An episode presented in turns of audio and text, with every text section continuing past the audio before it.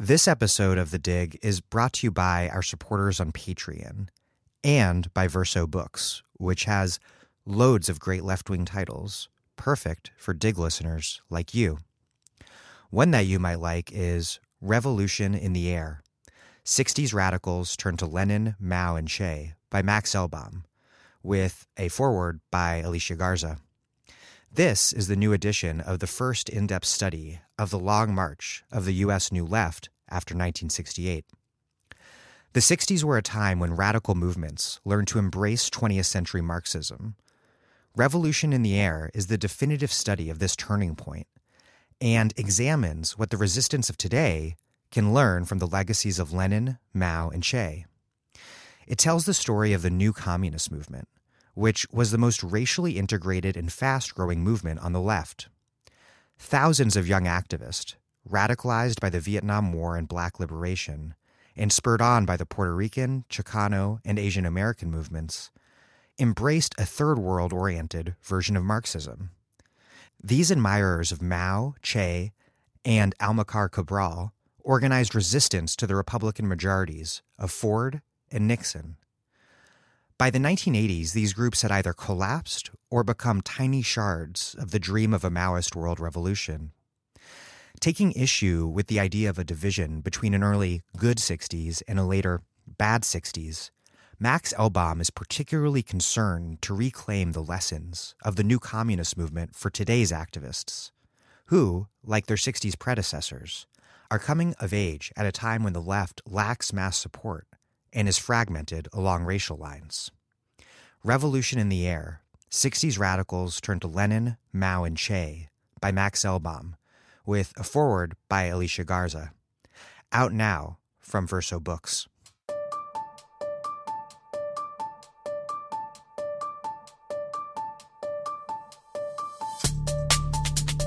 Welcome to The Dig, a podcast from Jacobin Magazine. My name is Daniel Denvir, and I'm broadcasting from Providence, Rhode Island.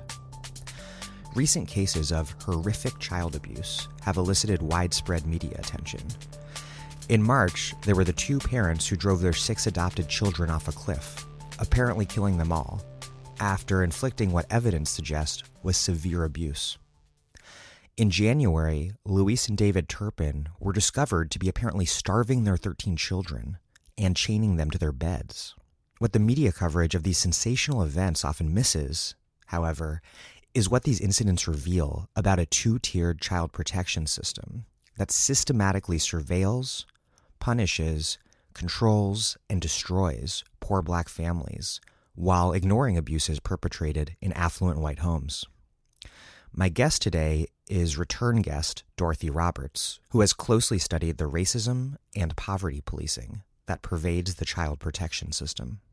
Before we get started, it's our spring fundraising drive, and we are so close to reaching our goal of 1,000 supporters at patreon.com slash the dig. We work hard to bring you the smartest left-wing analysis we can twice a week, and we need your support to ensure that we can afford to do so over the long haul. What's more, we have socialist treats.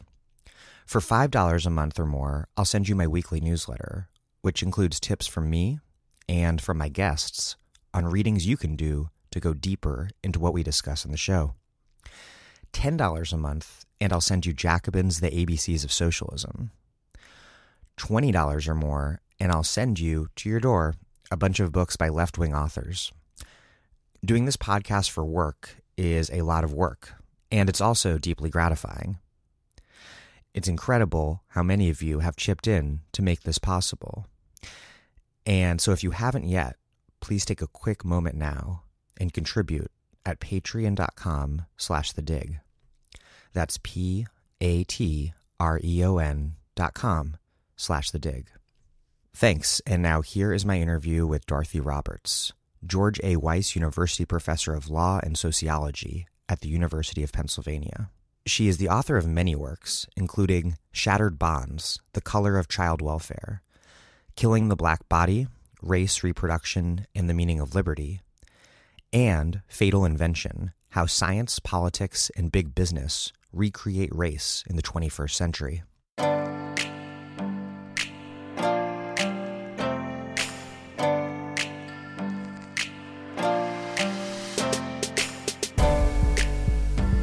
Dorothy Roberts, welcome back to the dig. Thank you so much. It's good to be back.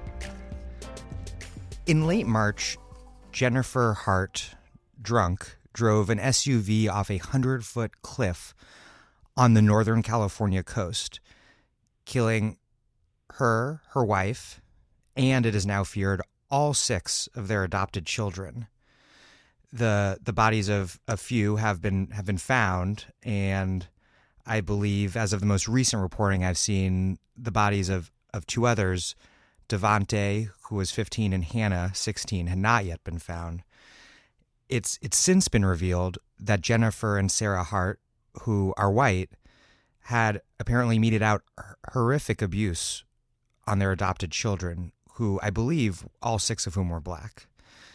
And child welfare agencies in Minnesota, Oregon, and Washington state all received reports of abuse, including beatings and the denial of food.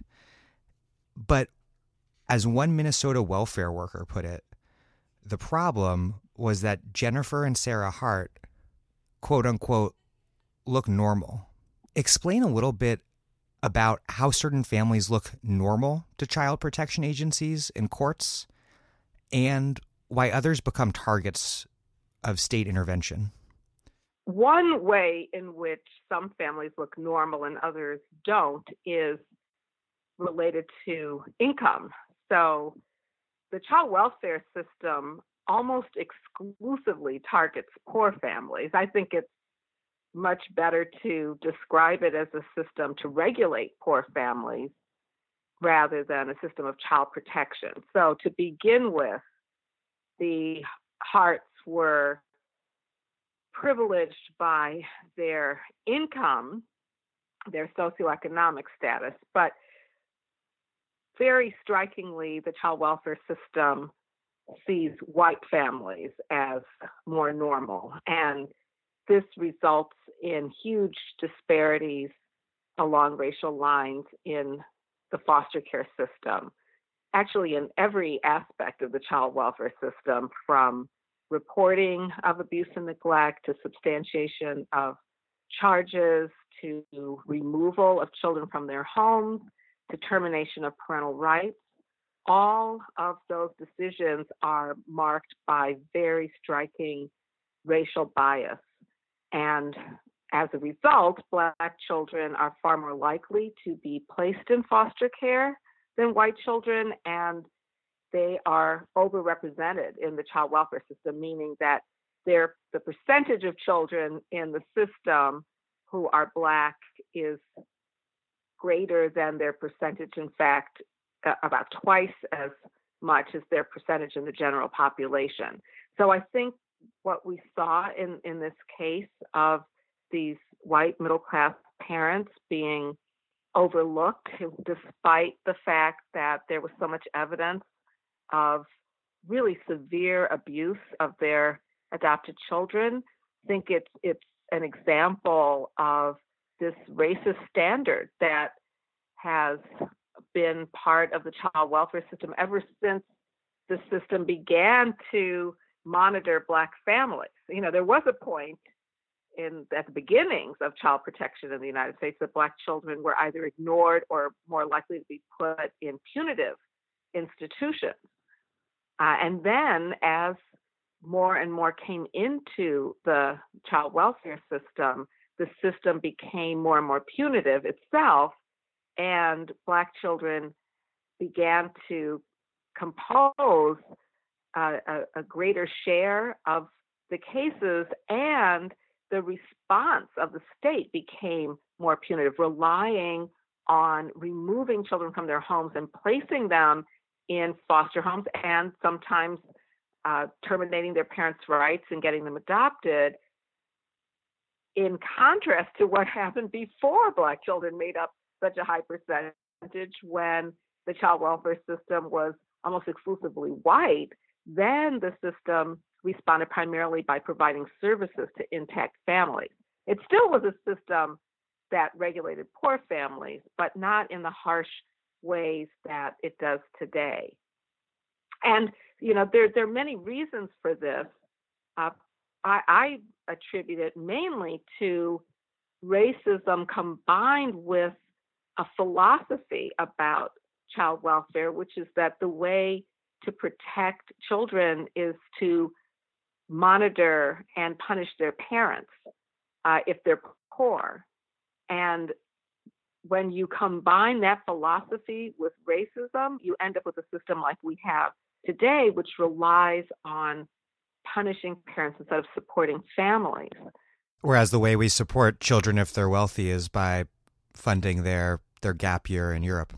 Absolutely, there's with wealthy parents either either they're left alone because the assumption is that they have the resources to take care of their children, plus the assumption that they're normal or that they are good caretakers of their children. So even when they do maltreat their children, it's often thought either it, either it's not interpreted as maltreatment at all, or child welfare authorities will think, well, they're still better off in their homes, you know, in their their normal middle class homes than they would be in foster care. Whereas it's the opposite with black children, with black children, and this has been supported by research.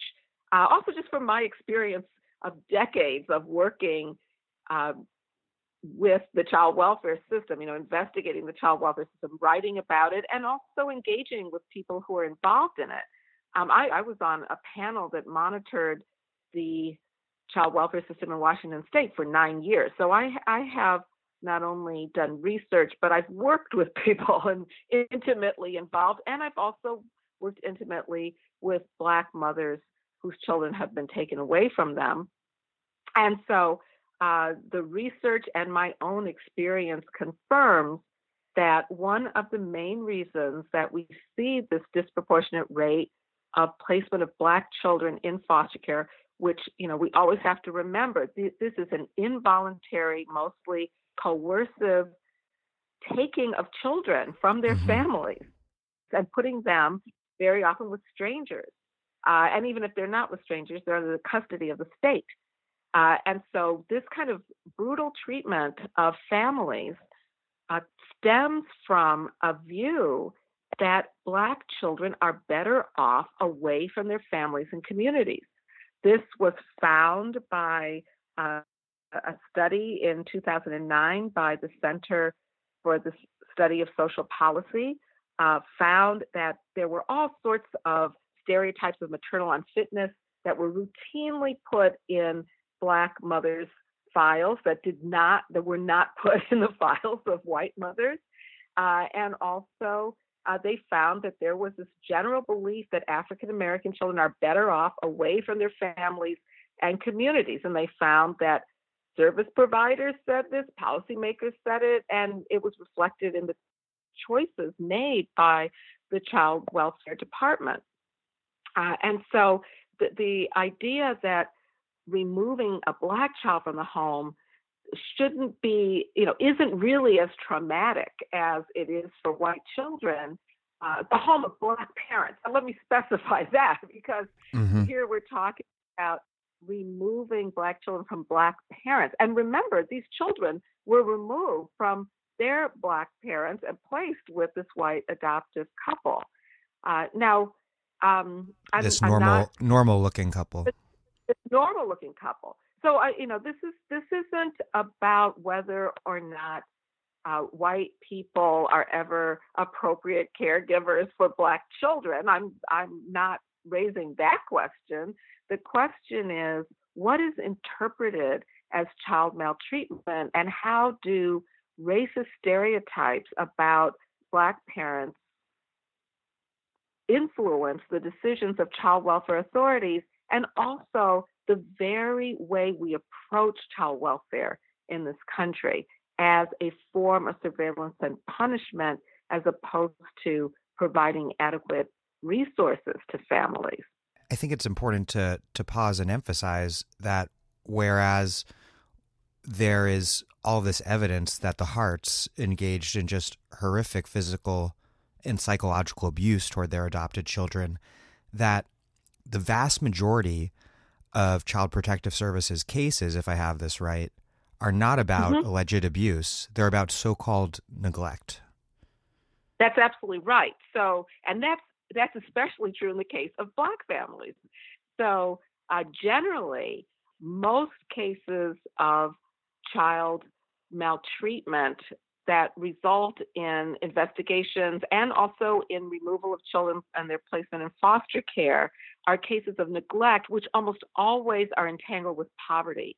It's it's the interpretation that parents who are unable because they just can't afford it to provide certain resources to their children are neglecting their children and the solution is to take their children away from them that's i know i don't know exactly all the circumstances of why those children were removed from their parents in the first place but it's likely that it had to do with some form of child neglect and then uh, on the other hand we see that where there are cases of child maltreatment, it's more uh, uh, and and physical abuse. It's more likely that reporters, like doctors and teachers and child welfare authorities, will interpret it as abuse in the case of black families than in the case of white families. So I think to me, even when, when there I, is real physical abuse, there's still oh, not really an infrastructure in place to to support people, as though like you know any violation of of, of norms around these, even a small one, means you're irreparably a bad parent. That's that's very true too. So even in the case of physical abuse, which is rarer than neglect, as I said, associated with poverty, there aren't the resources to help families deal with the physical violence in the home.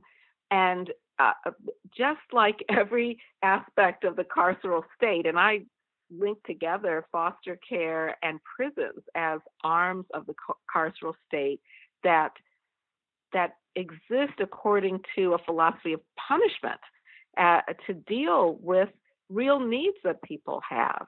And so instead of dealing with the needs of families, what the state does is intervene in these very harsh and punitive ways. And that intervention is borne disproportionately by Black families. And and that is it's you know it's not just a matter of disproportionate statistics it's a matter of, of the very approach the, the carceral approach to to people's needs and problems that this uh, state takes and and that's why I see foster care and prisons and welfare, you know, linked linked together in this way. And a big part of that, what what helps to fuel it and what helps to guide it, are racist stereotypes about who's a good parent and who isn't.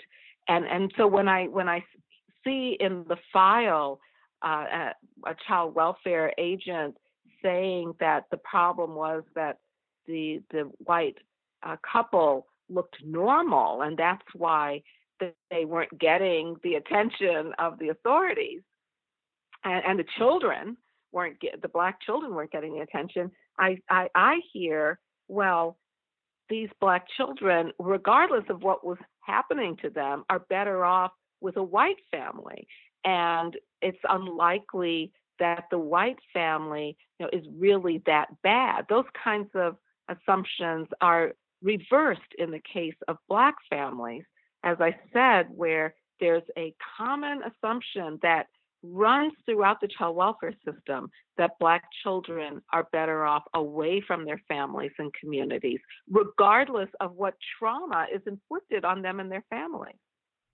Yeah, and then, as you just said, and, and you write about this a lot, is how this is all really intimately related to the rise of mass incarceration, the attack on the right to welfare beginning in the 80s and 90s. And it's just this libertarian dystopia that is the carceral state, which means this totally two-tiered system of a of a, an almost absolute right to domestic privacy for affluent people and total surveillance and control for poor people, especially but not exclusively poor people of color.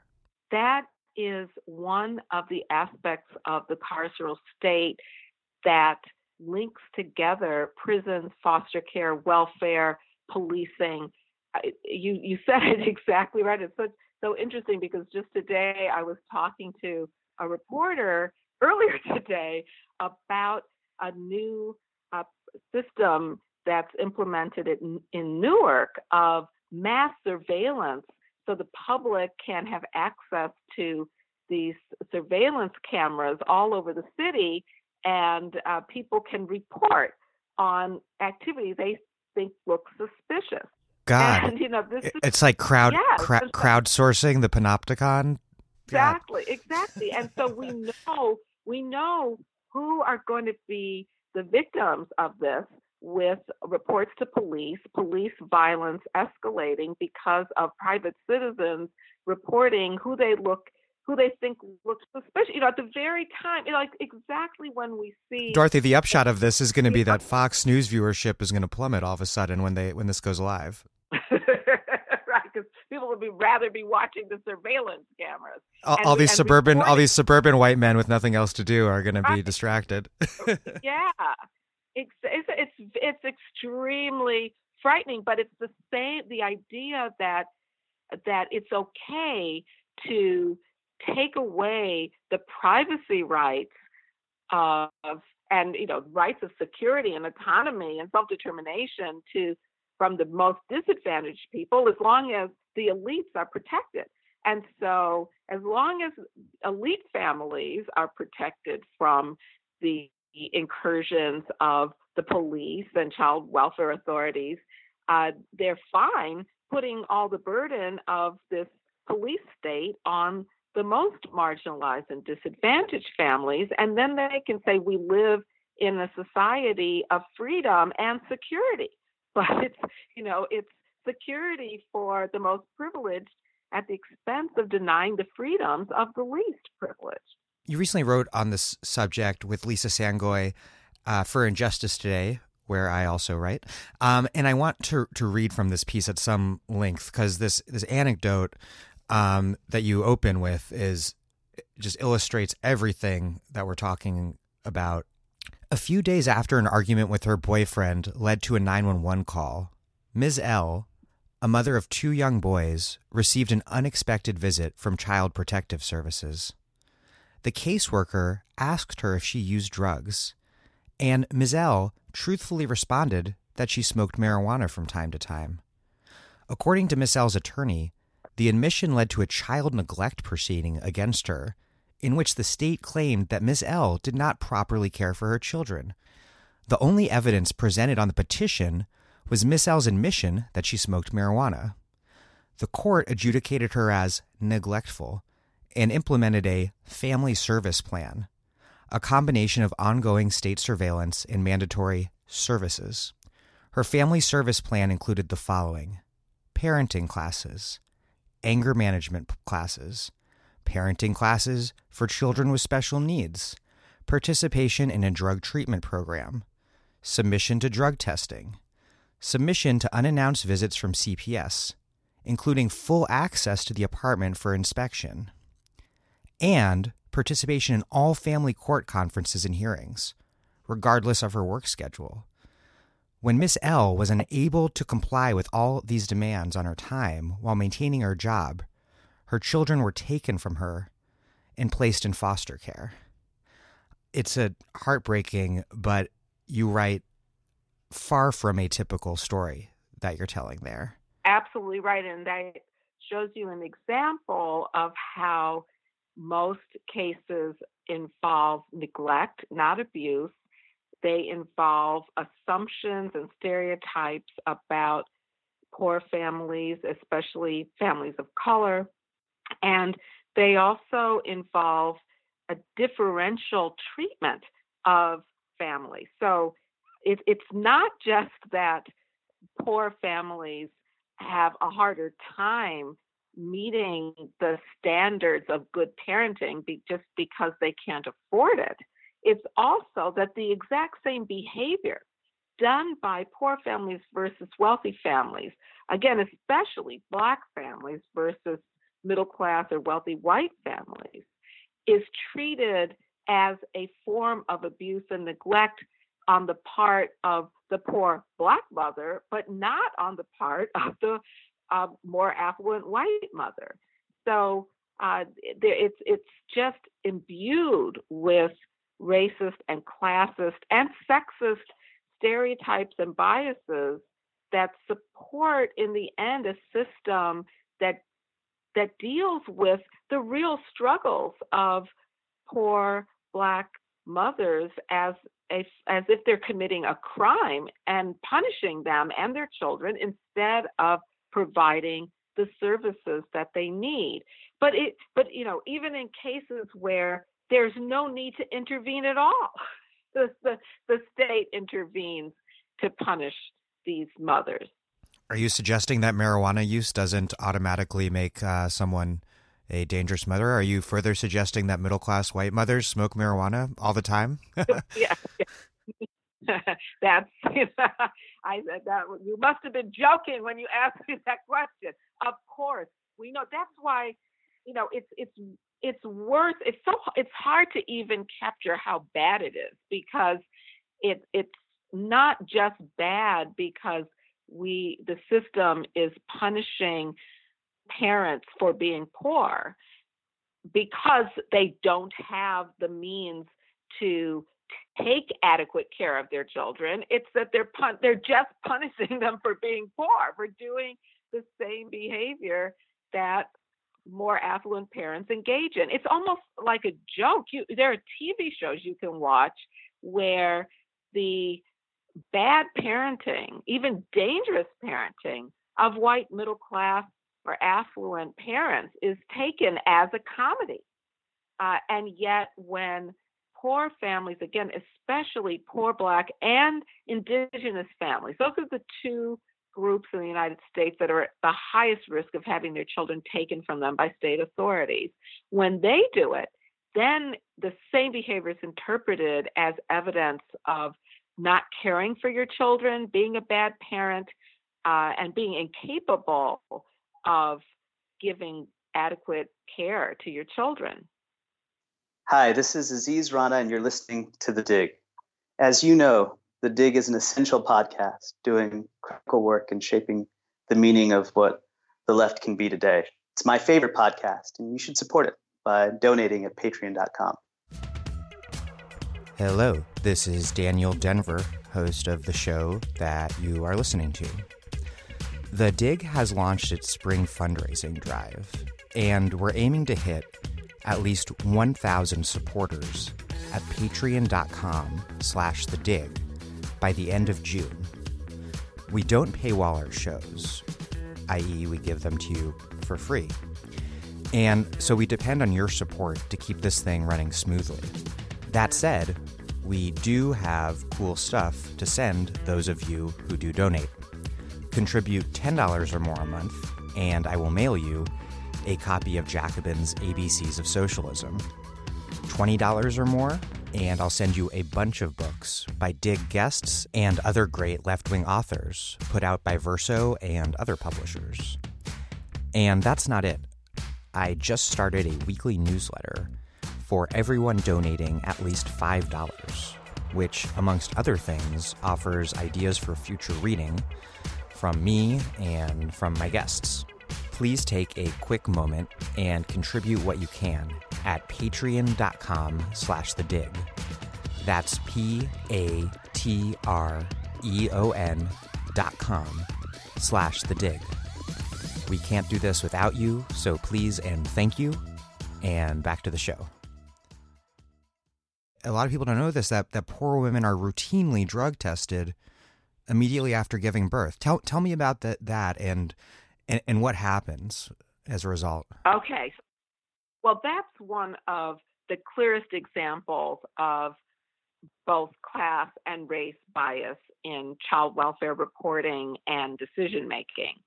Uh, we know that drug use during pregnancy, you know, whether legal or illegal drugs uh, occurs pretty evenly across racial and class lines. There is no evidence that Black women or poor women use drugs any more than white women or middle class and affluent women. Yet, drug testing is primarily done in public hospitals that serve low income uh, and minority communities. Uh, it's it's much less likely to happen in private hospitals that serve more affluent white communities. So from the get go, there's bias in the very procedures that identify this form of supposed child abuse and neglect. Uh, and then there are lots of studies that show that doctors are more likely to report Black women for drug use during pregnancy than white women. Uh, there was a study back in the 1990s in Florida that found that doctors were almost 10 times more likely to report drug use by Black women in the study than white women in the study. So there, and there have been others that show similar uh, rates of disparate treatment of Black women and white women when it comes to drug use during pregnancy. But even with white women, it's it's unlikely that a doctor who is treating a middle class or affluent white woman who uses drugs during pregnancy is going to report her to the child welfare authorities to come and take her newborn away from her, whereas that routinely happens with Black women, uh, especially if they're poor or low income. And we saw this in the late 1980s with the so called crack epidemic, where it was so common to test Black women at public hospitals and remove their newborns that there was a term. Well, first, there was a term for their newborns, the very uh, vilifying term, the crack baby, which is just a complete myth and a slander of and damaging one of these children. But also, they became what we call border babies because there were so many of them that were boarded at hospitals after being taken from the custody of their mothers. So that that's one very clear example of racial and class bias in and and a gender bias in the child welfare system because this is meted out against disproportionately against black mothers and also indigenous mothers and I, again as i said earlier almost exclusively poor women, uh, cash poor, low income women, where more affluent women who engage in the exact same conduct are treated very differently. And we can see this assumption again that the children of the white, more affluent mothers are going to be okay despite the behavior of the mothers, whereas the poor uh, children of color are assumed to be at risk uh, for no other reason than the race of their mothers. It's certainly not their behavior. Again, the same behavior is treated differently. It wasn't long before this horrific recent case with the Harts that there was another there was a California case, Louise and David Turpin, who were discovered to have been allegedly, as the Washington Post, allegedly, I'll say apparently, as the Washington Post phrased it, starving their 13 children and chaining them to their beds in their Perris, California home. That case, I think this case uh, here has gotten more coverage than the other, and it, this it was utterly horrific and scandalous um, for a lot of reasons. But I think the coverage was was quite revealing. the The Desert Sun reported that they were quote imprisoned in an unassuming four bedroom, three bathroom suburban home. The BBC reported that on Muir Woods Road, there is no hint of the horror inside number 160. This is a smart suburban home with three cars and a people carrier gleaming in the driveway. The curtains are drawn, but a decorative Christmas star can be seen hanging in one window. The estate is neat and the houses on the road are spacious, but they are close together. It is difficult to imagine how a family could hide such an enormous dark secret here. Well, again, the language is so clearly biased toward the assumption that if it is a white suburban family, they couldn't possibly be harming their children. Uh, and so we see once again this racist, class based assumption about who makes a good parent. Uh, and it's it's part of the reason I have no doubt that this family could go on with this extreme form of abuse, which is atypical of why children are placed in foster care again. But they were able to continue without anyone uh, paying close attention to it because of the assumptions that they must have been good parents. So it's this very similar dynamic going on as in the case with the heart.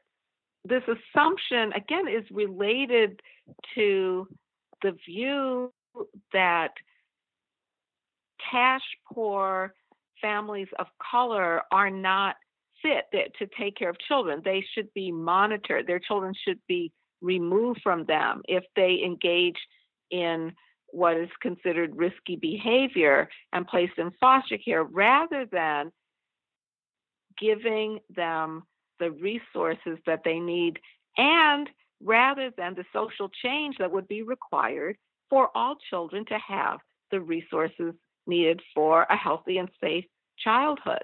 It's it's related to the general philosophy in our capitalist neoliberal society that people are on their own, that the state has no obligation to support families. And it to have a philosophy like that, it's it has to be paired with a punitive carceral approach to the people who can't live up to that model. Uh, but the model, it's you see, and the model itself is also propped up with racist and classist stereotypes. So it's it, it's a it's a very it's a very devious and unfortunately powerful way of obscuring the need for social change because it it makes it seem as if parents can take care of their children just fine as long as they fit a certain standard, uh, a standard that itself is based on racism and uh, classism and sexism, and that there's no need for social change. What's needed is to punish the people, uh, the parents who can't. The way the, these two faces of the neoliberal carceral state are inextricably linked to one another, the, the laissez faire face and the repressive face, I think is really well highlighted by the state of California's profound complicity in allowing the Turpins to to commit this abuse, which is that they ran a so-called private school registered with the state of California inside their home, and and yet in this age of so-called you know account school reform accountability for underfunded schools educating poor students of color, um, according to the New York Times, the State Department of Education in California said it had registered the school but had never been inside. That's absolutely, absolutely. It is, we have to link that case to also the way in which the carceral state then embeds into the whole public school system. So instead of providing resources, you know, in the neoliberal regime, it is invading schools with surveillance and punitive approaches, including expelling students, suspending students, locking up students, arresting students in the hall, schools that spend more money on tech, technology to contain students than they do on needed improvements in the education of children. So, uh, and yeah, threatening to privatize their school instead of paying their teachers enough or exactly. paying enough for there to be exactly. support staff that are necessary. Exactly. So then, you know, we need to. I'm glad you you raised this educational component because I talked about the foster care and the welfare and the prison arms and policing arms of the carceral state, but we also would have to add education and the way in which the laissez faire privatization aspect of all of these institutions go hand in hand then with a very punitive, intrusive, and damaging form of carceral containment of the people who can't make it in a market that is so structured against them. My final question is what might make for a better and not totally dystopian approach to ensuring children's and families' welfare? Well, we have to radically change the very philosophy of what child welfare means. Right now, the way the child welfare system operates is as a form of authoritarian child protection that revolves around stereotypes based on race and class and gender and sexual orientation and religion as well. And the, the it, it's based around a false image of who deserves to have a relationship with children, who is seen as a good parent. And so that whole carceral approach to taking care of children needs to be abolished. Just as we talk about prison abolition, we should be moving toward foster care abolition as well. And instead, focus on providing the resources that families need in order to lead healthy, happy lives uh, and equal, with equal respect for all families, re- regardless of these hierarchies, which need to be eliminated as well. And so, if you know there are small steps that can be taken toward that, just focusing in on devoting resources to family preservation as opposed to disrupting families and placing children in foster care is one way to start toward that. But also seeing the kinds of connections that we've been talking about of how the philosophy of child welfare is related to racist stereotypes about which parents make good parents and which ones are harmful to their children just recognizing that and then how these various institutions work together is an important way to change the very thinking about what it would mean to promote the welfare of children and families. Dorothy Roberts, thank you very much for coming back on. Oh, sure. It's it's my pleasure. Thanks.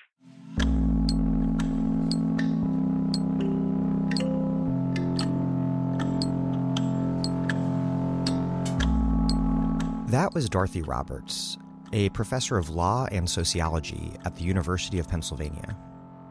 She is the author of many works, including Shattered Bonds, The Color of Child Welfare, Killing the Black Body, Race, Reproduction, and the Meaning of Liberty, and Fatal Invention How Science, Politics, and Big Business Recreate Race in the 21st Century. Thank you for listening to The Dig from Jacobin Magazine. As Marx once said after noting that lots of content is the right amount of content, while other podcasts have only interpreted the world in various ways, our point is to change it. We are posting new episodes every week, usually twice. The Dig was produced by Alex Lewis, music by Jeffrey Brodsky. Follow us on Twitter at The Dig Radio, and please find us wherever you get podcasts and subscribe. If it's on iTunes, please take a moment to leave us a nice review. Those reviews help introduce us to new listeners. What also helps introduce us to new listeners is you telling your friends, family, total strangers about the show. Please make propaganda for us. And also, do find us on patreon.com slash the dig and make a monthly contribution to keep this thing going. Even a few bucks a month is a big help.